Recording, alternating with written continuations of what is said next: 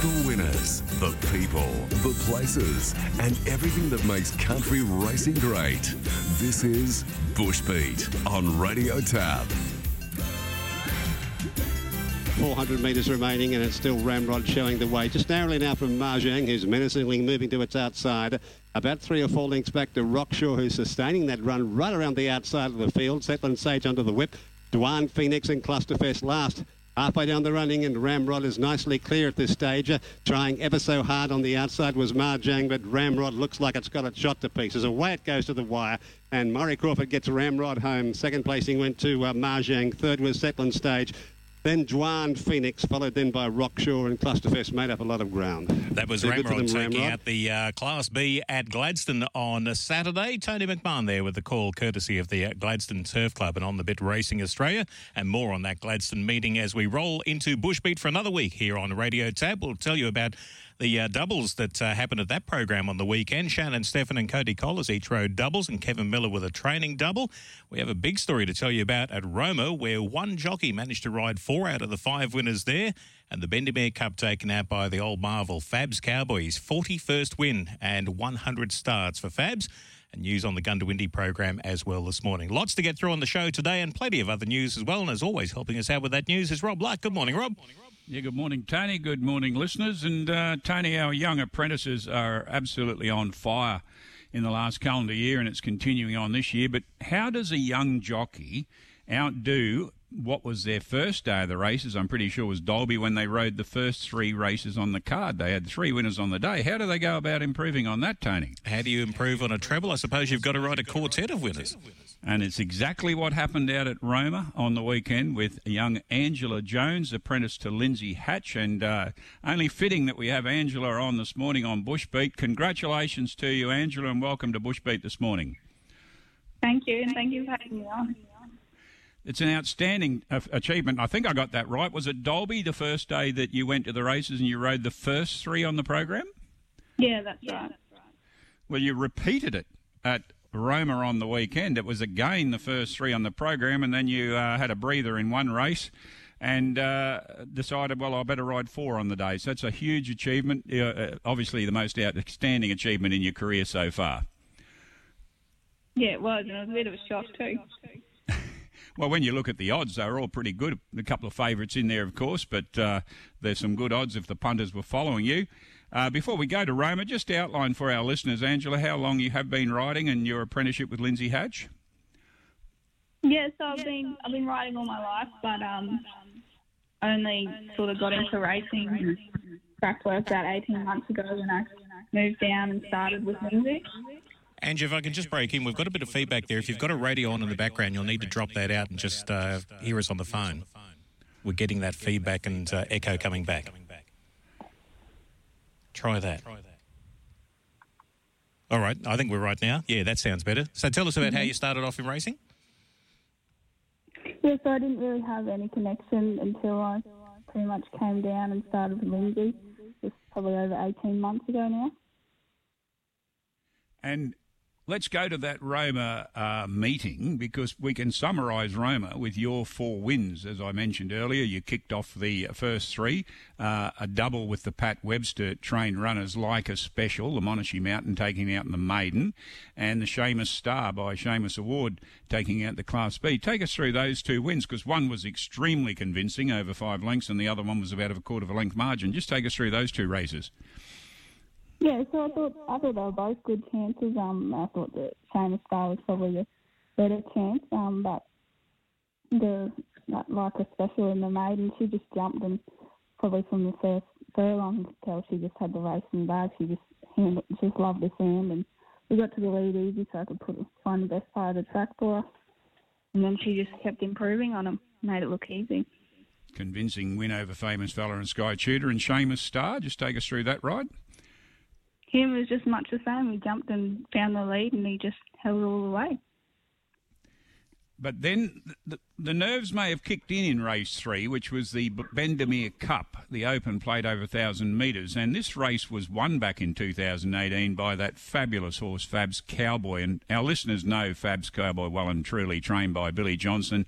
316,000 in prize money, 41 wins at his 100th start on the track. He's 10 wins and five minor placings for 22.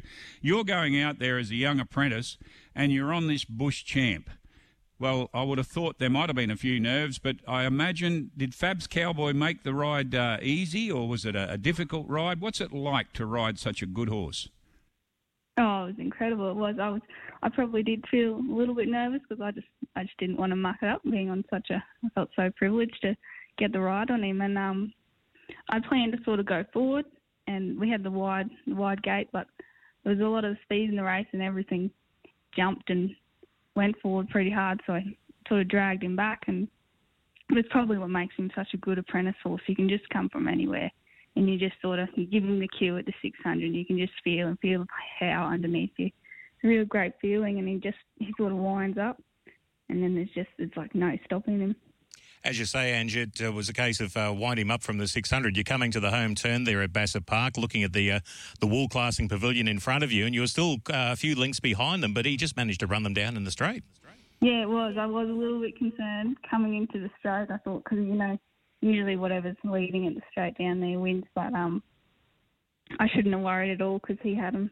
He knew he would get there he puts his nose out in the line. It was a close finish because there was uh, less than three lengths for the first five horses home. Um, you mentioned an apprentice's horse, Fab's Cowboy. I know a lot of apprentices have won on him. Uh, what is he the sort of horse? Does he does he like to get away with what he can do, or you just let him do what he's going to do in a race? If you try to do something different, he resents it, or anything like that. Yeah, and that's I was a little bit worried when I thought if I drag him back, you know, he might not like this. But I think I think he just he doesn't really care. He just come from anywhere, and he just wants to win. So he, I think he doesn't really take much notice of what you do with him. He's just going to keep going. And when you've got a horse that can win 41 starts, and I think the great Tiny Finito is even behind him on the uh, the ladder of number of wins. I think he sits Tony second in the all-time record with this but it's an outstanding training achievement. And the whole management of Fab's Cowboy throughout by Billy Johnson um, really has to be applauded. This galloper, now a nine year old, back into this campaign. And as Angela said, the apprentices, he seems to go so well for uh, this for, uh, for them. And and then Angela, of course, you uh, you had a, a ride in uh, race uh, four on the program for Wayne Baker, Foxy Bella. It didn't get up. Princess Lottie getting up over Usurp and Foxy Bella. Um, was there any uh, any close things in that race? It was in the market. Did you have much of a chance uh, throughout the run, or just beaten beaten by better horses on the day? Yeah, I think so, and probably just where we were, we were probably a bit close to the rail, where it's a bit heavier, mm-hmm. um, and, and it probably just the one that won had the better running. And that name just twigged Tony, uh, as we saw on the awards night. Isn't this the horse that uh, Brooke Richardson got the, um, the, the the Pumper Cassidy ride of the year on, Foxy Bella? It was indeed, yes, from uh, a ride at uh, July at Bassett Park at Roma, and that was where uh, received yeah the uh, the Jim Cassidy ride of the year at the On the Bit Racing Australia Gala Awards a couple of weeks ago in Emerald you nearly took her off the track, but down on the rails. And as you said, Angela, probably not the best place to be. But then you teamed up with Billy Johnson again in the final event on the program, the benchmark 50 over the 1200, on a uh, consistent galloper of late called Gang. Took out the win over Take a Shine and uh, Harriman. And this was a, con- a comfortable win, a two length win at decent odds. Uh, obviously, you uh, gave it a good chance and obviously a brilliant ride with this win again. Yeah, thank you. Well, I didn't think he was much of a chance, but um, he jumped just jumped really well, and I was able to put him in a really good spot just just outside the leaders. And I think he just sort of had the run in the race and just kept going. And when you say that as a jockey, you think he doesn't have much of a chance. It's surprising how horses, you, you jump on their back and suddenly they go, and you've got to then be in the frame of mind, right, we're in this race. Um, is that easy to switch? How do you cope with that sort of change um, in your thinking? Oh, I think I think if they just give you a good feeling, even like halfway through, you're like, oh, you can just sort of tell, and you it sort of picks your confidence up a bit, and you give them a good go. Now, all apprentices can usually tell me how many rides they've had, how many winners, and what their claim is. I'm I'm sure you're in the same boat. What's your record stand at at present? Oh, I think I'm up to about 60 something rides with 20 wins, and I just outrode my three kilo claim on Saturday. Three kilo claim down to two kilos, and uh, you head off where next to the races? Um, I'll be going to Emerald on next Tuesday. And that's a uh, TAB uh, meeting, I take it? Yeah, that's right. Now, you obviously do a lot of travelling, and you started to tell us about your background at the beginning, and you, you've ridden horse your life, but you really are a country girl at heart. Just tell us where you locate, where you've originally come from. Yes, I'm from a property about 100 k's north of Clermont, so I grew up there around horses, and then I um went to boarding school in Charters Towers my last few years of school, so um, I know the country areas pretty well. So you're used to travelling, um, and how far would you be willing to go with, with your travelling to uh, race meetings? Are, are, you the sort of jockey will will have the approach of have saddle, will travel and, and go as far west as possible if need be? Yeah, that's it. I don't I don't mind travelling at all. I'll just go wherever the boss sends me, really. And that boss is Lindsay Hatch. Uh, how, how do trainers best get hold of you uh, to book rides with you, Angela? Um, Tracy Hatch is doing the race at the rides at the moment, so just give her a call. And the best contact number there, or is it just in the race magazine? Should be in the race magazine. So we've got Emerald coming up this Tuesday. How many rides? Uh, I'm not sure yet, actually. Still, still got those bookings taking place. Um, any other highlights that you felt came out of that Roma meeting for you, apart from the fact you've got four winners? You've you've now scored the treble. You've now st- scored the quartet. There's only one more goal, I would think, in place on a five-event program. Angela, Let's ride the card. ride the card. Ange, good luck with your rides there at Emerald coming up next week. Uh, great to have you on the show today. Congratulations on your four winners there, and especially with the uh, the win in the Bendemere Cup on Fabs Cowboy. Thanks for joining us on Bushbeat. Thank you, and thanks for having me on. Angela Jones there with us, Rob, and I was just having a look at the, how the Premiership is shaping up at the moment, uh, and this is uh, the, the current Queensland Country Jockey Premiership, and uh, Angela is sitting at the moment 14th with 13 wins and 10 placings so far this season. That's this season, 45 rides, where she said she's had about 60 so far. Uh, but the, what's impressive there is the strike rate, 28.9%. And when you look at that, that's running second to Dan Ballard on 32.1%. Uh, and ahead of Paul Hamlin on 23.9. Uh, puts her in uh, some pretty esteemed company there. Hannah Richardson's currently leading the uh, the jockey country jockey premiership there with 19 wins ahead of Dan Ballard's 18. Dan McGilvery, Robbie Farr, and Rebecca Wilson on 16 each. And then Maddie Gray, Emily Cass, and Bonnie Thompson on 15 apiece. So with 13 and that quartet on the weekend, Angela Jones not too far out of the action. Yeah, I was I was trying to do the maths quickly when she said the number of rides to winners. I thought got, this has got to be pretty high. And uh, the other notable achievement, just talking of Roma for a moment, Tony, there's a new Roma trainer, William Hill, trained his first uh, winner at Toowoomba with Magic Wishes, his eighth runner uh, in his career. So the, the records were really flowing out of Roma on the weekend, firstly with Angela with those four winners, and then the win with Fabs Cowboy for win number 41 of 100. Grand performances all round. And the impressive stat that comes out of Fabs Cowboy's record 22 starts at the track for 10 wins and 5 placings.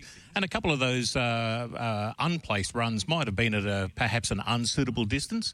Uh, perhaps a Roma Cup in there. Yeah, I think there might be a couple like that that perhaps weren't exactly uh, down his alley, so to speak, because he has won everywhere. I know from you know a thousand up to sixteen hundred. Um, but yeah, 10 wins at, out of 22 starts at the track is pretty impressive, and 41 wins and 21 placings out of a 100 start career so far.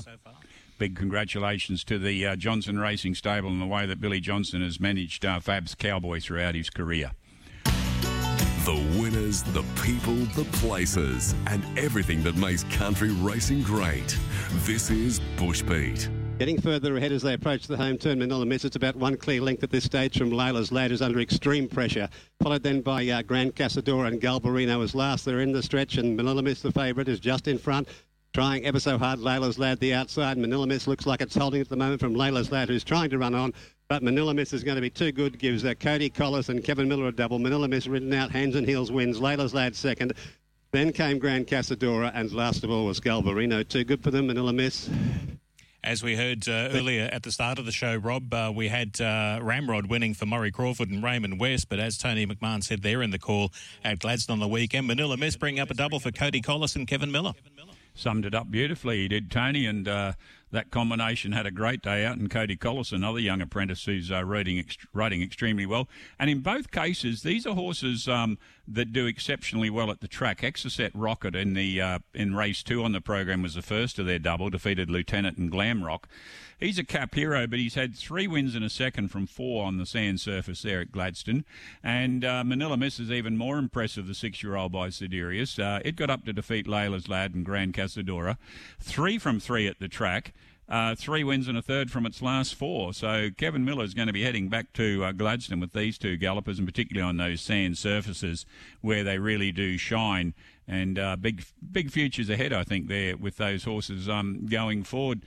And as we heard, uh, Ramrod, the Pierro, they tend to, I know they get through the wet well, and they do well, of course, in the metropolitan areas, but it's good to see they can handle the sand surface there with that win of Ramrod for Raymond West and Murray Crawford.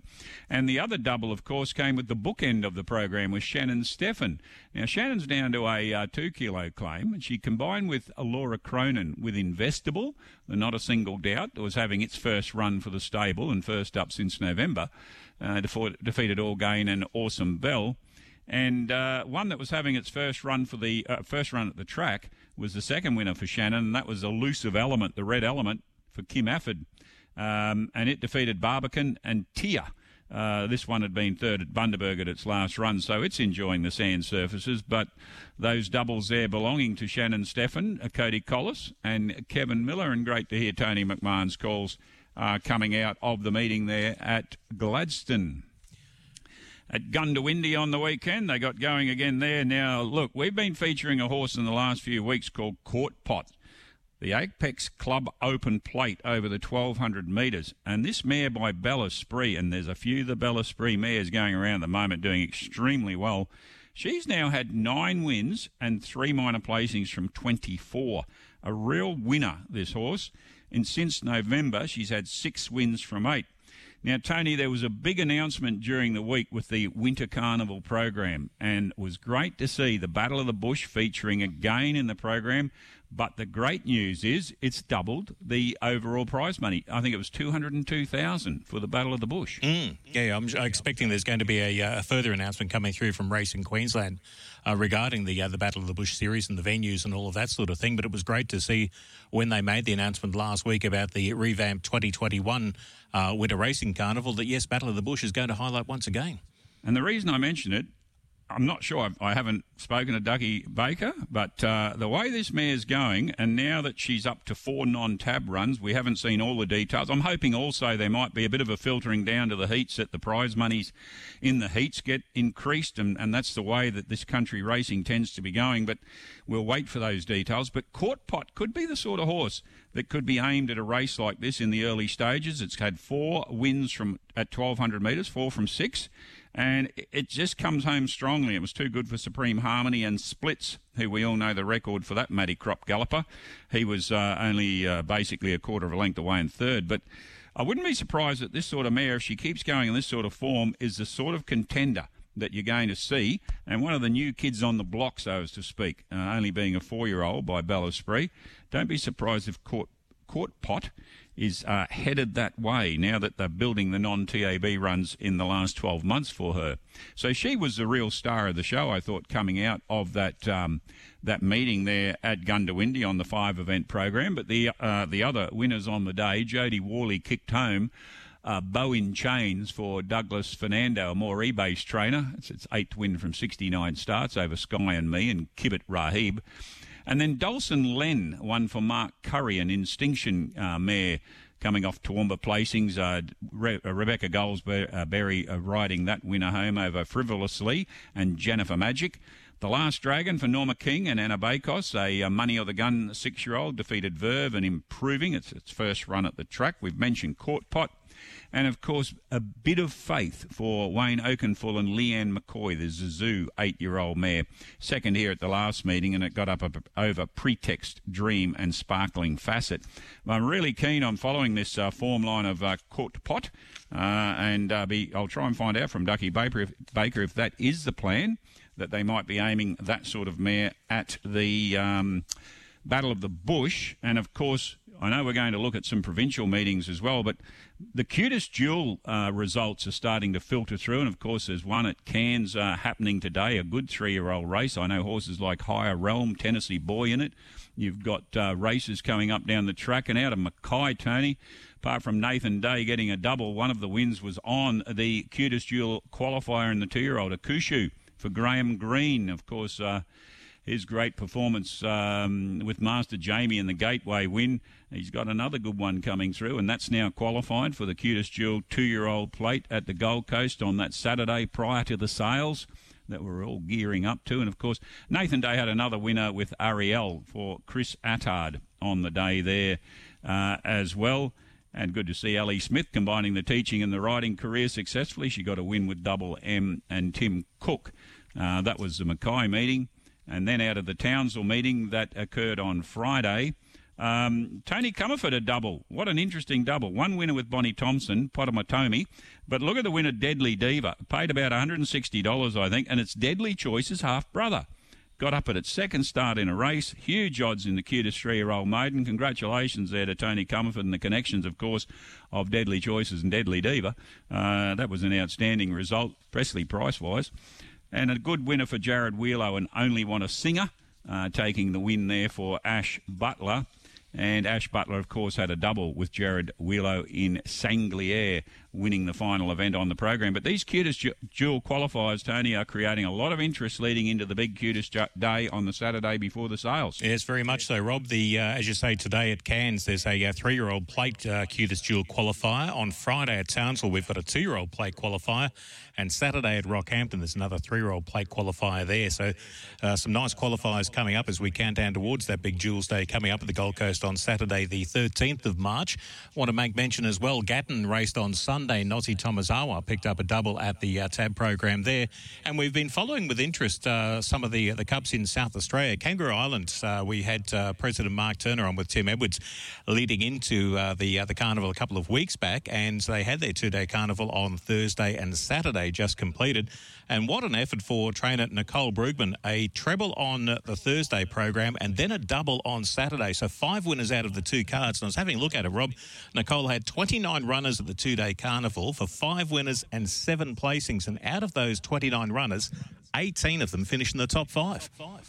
Absolutely brilliant performance, and, and great to see that carnival going ahead after the fires of last year, and and of course the COVID year. I think they did actually race, but uh, I see uh, Dave and Judy Wienert got down there from Gladstone. I know that Denny Sheehan and the Alliance team from out here were going down. I haven't seen anyone uh, back yet, Tony, to see if they've all survived, but uh, I'm quite sure with the help of Johnny Letts and and the uh, the Calcuttas and all those sort of things, they, they would have had a fabulous time. It'd Be one of those two day events where you not only see a beautiful area, but you get great racing across the two days. Very much so. We had doubles on the Thursday program for jockeys Claudia Lyons and Dom Tourneur, and as I mentioned, uh, Nicole Brugman with a treble, a training treble on the Thursday, Paula Tremworth with a training double on the Thursday, and then Nicole with her double on the Saturday. And also, we've been keeping a watch on some of the uh, provincial cups as they roll around in South Australia as well. And on Sunday, uh, Paolo Pace was able to take out the Port Lincoln Cup prelude for Stacey Metcalf and trailer Julie Branford, beating Lady Conquistador and Analytica and we count down towards the Port Lincoln Cup, which is coming up on the 5th uh, of March. I think it is the 5th. Uh, I'll have to double check on that. Uh, I think it's the 5th of March. The date of that, I'll have to double check. But we have racing this week, following on from the tab programs today at Cairns, Friday, Townsville, and Saturday, Rockhampton. The Barcoo Amateur Race Club are back in action at Blackall on Saturday, as are the Bowen Turf Club, the Chinchilla Race Club, and the Mount Isa Race Club. And on Saturday, it's Penong Cup Day for the Penong Race Club in South Australia. Getting back to the grassroots of racing, this is Bush Beat. Rob, I mentioned there that Blackall are racing this coming Saturday, the 27th, and that leads us into our next guest coming up on Bushbeat this morning. Yeah, we've got Andrew Watts coming back on Bushbeat this morning with the uh, Barcoo uh, Amateur Race Club, and of course, there's a little bit of rain hanging around. We always know the weather will change out here when the Blackall races start. But the important thing that uh, Watts is going to talk about this morning is an initiative that he's uh, kick-started for the whole Central West area. uh, where we are going to, in the Central West, have a jockeys premiership to try and ensure we get the quality and the range of jockeys to come to the Central West. Good morning to you, Watsy. Um, and I know we're all looking forward to the racing kicking off this weekend. Doesn't matter how the size of the fields turn out, I reckon we'll all be keen to get there. But just run this through with the listeners um, what the plans are with the Central West Jockey Premiership. Yeah, good morning, Tony. Good morning, Rob. Good morning, listening. And I'm actually just sitting in the studios at 4LG hitting refresh on the uh, bar called nomi- uh, Blackall nominations, but nothing has come through yet. Uh, boys, the Central West uh, Jockeys Premiership, um, I know, Rob, we've uh, chatted at length about this, and we thought it would be the time where we um, actually only have three uh, jockeys living out here in the Central West. It might be an opportunity to um, entice uh, jockeys to travel out here, and we do appreciate a lot of the travelling jockeys that head out from Mackay and Rockhampton and Brisbane every week. But uh, perhaps a financial uh, incentive for the end of the year to continue riding out here, Rob. Yeah, we found at the Longreach Jockey Club, uh, Andrew, that it's it's been a successful, I think, carrot at the end of the stick where we have a calendar year premiership for them, where they end up with a, a decent size uh, monetary prize. They also get a a daily premiership uh, amount. I think it's hundred dollars every race meeting, and as well we give them a little bit of travel assistance. And we found we get a loyal band of jockeys continuing to come back. Basically, they feel I think they're pretty well looked after. But this is this is an expansion, and uh, what's What's the uh, the pool look like, and um, who's come on board, and how do you plan to make sure it happens, and who's doing the accounting records is what I'm interested in in keeping tally.